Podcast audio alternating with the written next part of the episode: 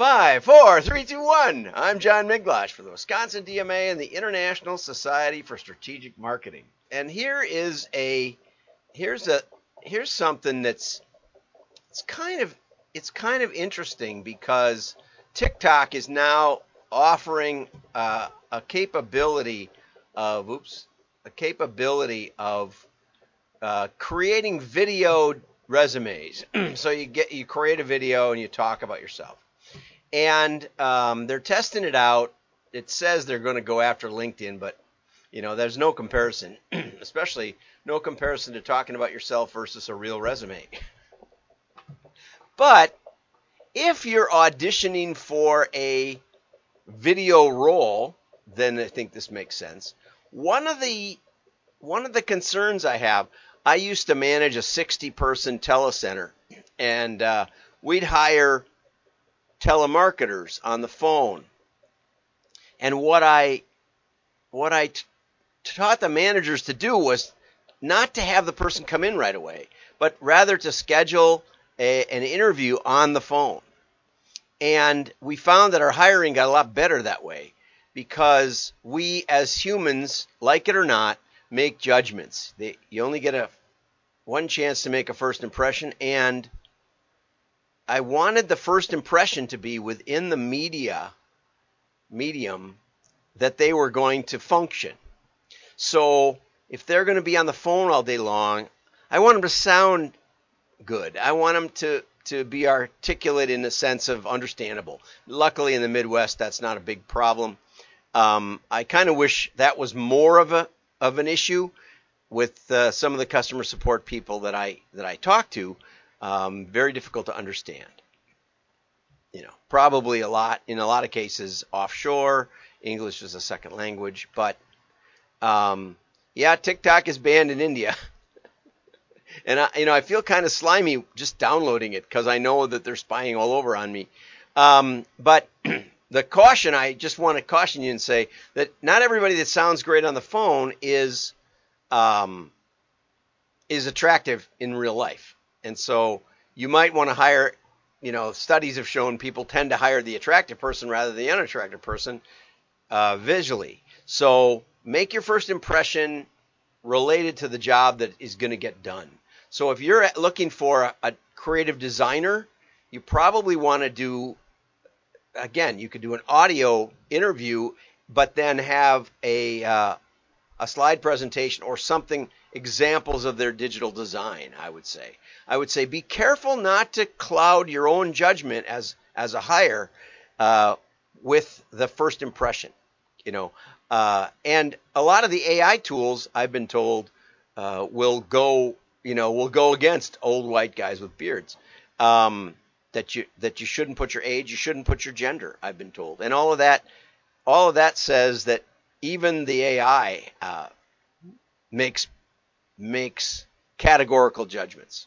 So if you want to do that, you better be good on video um, because most of these companies are not hiring probably video spokespeople this way, right? They're just trying it out. It's only a pilot. So I wouldn't think that LinkedIn is too worried about it. Probably not. And one of the best ways to get a good job is to have a big network. And the best way to have a big network is not just to connect with people randomly, but to actually try to deliver value. Try to say something worth hearing uh, or share some content, which is what we do here. Uh, this was a really good article by Arun. I'm gonna have to I'm gonna have to reach out to Arun and, and connect with Arun um, because it basically says here it's really good stuff. 81% of Americans believe that the potential risks of data collection by companies outweigh the benefits. You know, so we hear about TikTok. Uh, I found a bunch of articles about how they collect your location data, they collect your other apps on your phone. Scott Adams, for a couple of months, was talking about how uh, his brother only follows him. So that you know, the brother, one brother follows the other brother, and and all of a sudden, the brother would notice that he wasn't getting the updates or wasn't getting the, the uh, information from, say, Twitter, not TikTok. Scott, I don't think, is on TikTok. and he said he couldn't figure out why he would have unsubscribed to his brother.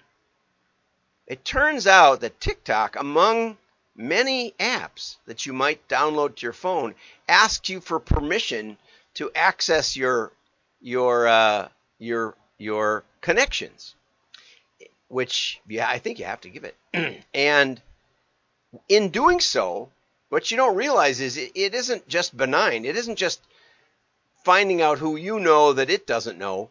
It's figuring out um, who you are connected with, and in doing so, it can, can it can it can make assumptions about uh, your political positions. And this is hypothetical as far as TikTok. It's very difficult to prove this kind of thing, but Scott's hypothesis is that it turns off connections it doesn't like. So if you subscribe to radical uh, terrorists, it may turn those off for you.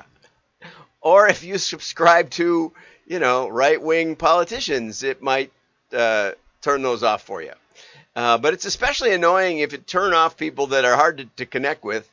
Uh, like Scott follows me, and uh, we write by, back and forth every now and then, and um, and you know I would hate to lose that just because some app somewhere meddled with my phone.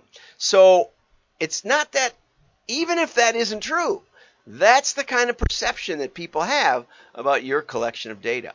And the and the really difficult part about that is that if say you you bought from a, a mail order company like Cabela's or Lands' End, I, I was just recently uh, looking for data on Cabela's and could I rent the Cabela's list. I worked with In-Fisherman and they used to do regular drops of 500,000 pieces just to Cabela's and then another 500,000 just to uh, Bass Pro. And so these were big lists for In-Fisherman to sell uh, magazine subscriptions. And um, so Cabela's no longer even rents their list uh, unless you have a list to to swap with them, uh, because you know their list is so valuable as far as identifying fishermen or hunters that there's not much comparable you can send back, and and and few people realize that that all the years I've been in the the list business, which is going to be 40 years in September, you always had to get permission to use someone's list to rent it we call it. But it's not like just it's maybe it is. It's like renting an apartment. You got to tell them that you can pay the rent and you got to you know provide uh, recommendations maybe i don't know you know but they can look you over. Well in the direct mail business we always were required to send an example of what we were going to mail to the list owner. Now there are ways around that. You can mail um, you can mail basically public lists um, called compiled lists coming from many, many sources. They typically don't do very well because they're not usually very accurate as far as who's living where. But, you know, companies keep trying to make that work. And my experience is it still doesn't work as well as a, as a, as a, a known direct response list. But the point is that the data was never just flying around out there out, you know, okay, they bought from here and they bought from there and anybody can mail that. No, it was very controlled and very careful. And the public is not getting that message. And so this guy, oh, and then you got scandals like Cambridge Analytica. I, I'm continuously uh, uh amazed that people refer to this because my understanding was that there were only something like 400,000 Facebook people that were involved. It might have been even less. It might have been like 40,000 out of billions, you know, on Facebook. I think it's a, a, more than a billion. And so, first of all, it wasn't very many. And second of all, it, uh, it was only people, you know, for a while, everybody was getting these notices. You know, Jane Smith had invited you to play farm girl with her or whatever it is. You know, farm. There was some kind of farm thing that you played. I never played any of them, and but like the supposed TikTok story, the the alleged TikTok story from Scott, uh, and he may be right. I'm not saying he's not. Um, the the the Facebook invitation was for an app that ran on Facebook or a bunch of apps that ran on Facebook, and they asked if they could have permission to, you know, access your friends list. And in doing so, they would then invite your friends to play with you, even if you didn't want to play. That's what you thought they were doing. That's how you got invited. But they were doing far more than that. They were looking at all the ways you connected with other people, uh, much like the the TikTok example, and deciding to profile you as far as your political interests. But the whole thing, all piled up, was pretty insignificant in terms of the kind of data that I play with. Wasn't that big a deal. But consumers get the message, and now we're going to have a little trouble with that. And here's some, but here's some tips. Um, if you're if you're talking to your brand and you, or even in your terms of use, you might say, This service is free because you shared important information with us. And then say something about, We'll be careful with it. Be transparent. Communicate ongoing with an ongoing campaign rather than just a one time task. Or say, you know, we're sharing your information. Like I saw there's a there's a partnership between Bentley and uh, some Scotch company, I think, high high end uh, whiskey company, and you know, I'm if I had a Bentley, I wouldn't mind the Scotch uh, connecting with Bentley, and if I loved that Scotch, I wouldn't mind that being connected to Bentley either. So anyway, I uh, I you know, consumers aren't opposed to those kinds of associations. I don't think they are. I saw that Tums was going to have a Tums is partnering with a hot and spicy food company and has a new logo that you can put on foods that says Tums worthy for spicy foods. Another good example.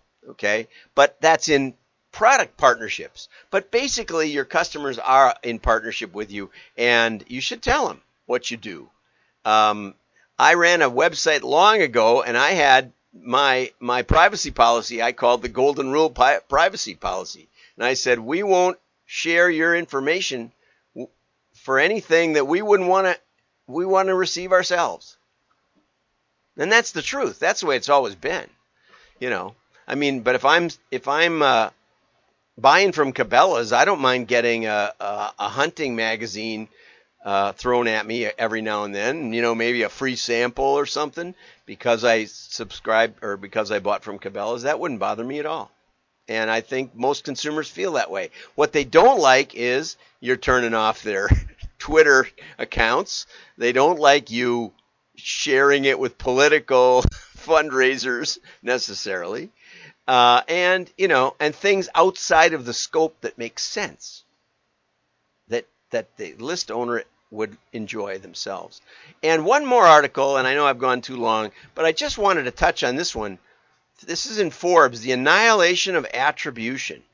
Really, really good from Chris Toy. Again, I'm going to reach out to Chris. Basically, he said marketing attribution as we know it is dying. And, uh, and we've, we've entrusted our lives to Google and Facebook, not me, but a lot of digital marketers. And we are basically asked that the first of all, these digital platforms relied on the same frameworks and tactics behind original direct response marketing, like direct mail. What do you know, right? The foundation was the same. Google admits that. They don't say there's anything special about it. What they don't tell you is they don't tell you who saw it. They can show you the clicks, they can show you the responsiveness, they can show you the profile of the responsiveness, but the real question is basically the differential. Who was paying attention? Who engaged with that content, with your ad, and didn't respond? That's the part that direct mail gives you. That's the part that's missing in all digital advertising. And that's the part that gives you attribution. Okay? I'm going to be on a panel with direct with uh, the Direct Marketing Club of New York, John Sesson, and uh, he brilliant guy, just brilliant. He's going to talk about the neuro, neuro network in your brain, and I'm going to be talking about attribution for one, and what they said if you could ask or if you could if you could run one test, if you could tell brands this is the test you should run, I said, well, first test mail, and second, do a holdout test. And if you do it carefully, you can find out which people engaged and bought and which people engaged and didn't. And that is gold. And that's where and that's where Chris is going in this thing. Is that Chris? Yeah, Chris. Okay. And what he says is you got to diversify your ad buy. And he mentions email, but I would say direct mail would be even a better idea. Um, how good are your analytics? You know, pff, we've been doing this for 25 years, literally. Machine learning, analytics, building customer databases from all kinds of sources. You need your own. If you're a brand and you want to know what's going on, I think you can learn the most through mail. That's my contention. So if you want to diversify, that's the first place I would go. He doesn't mention it in this diversifying point. And have somebody that understands direct mail analytics and testing because you, you can't test the fastest in mail, but you can test the best. And that's important. Do you have the right talent? You know, and he suggests maybe getting a fractional CMO. I would also say if you're going to try mail, for sure make some calls and talk to some some old experts. We were lamenting yesterday on our preliminary for the DM, DMCNY.org that you know that the, the expertise is dying. It's it's retiring. It's leaving, and it's leaving fast. And you want to get in on this. You want to learn it fast. You should you should do some direct mail just to learn the depth that's there that that is being ignored. Um, and uh, if you and you need a customer database, I'm so amazed that I never get follow-up messages. I buy on eBay a lot from a lot of merchants. They have access. Sometimes I'll get an email, "How did you like that item?" But never anything really that says, "Well, we have a great company and we love working with you, and here's some other stuff you might like," or just anything that's promotional whatsoever. So, um, build a database, keep in touch there's so many e-commerce companies that basically try to make make a living on one order at a time. And you probably can if you've got good margin and efficient order processing, but the, the way to make money is have long-term cluster, customers that love you. Have a great day. Like and share. Your friends will know you're smart. Bye-bye.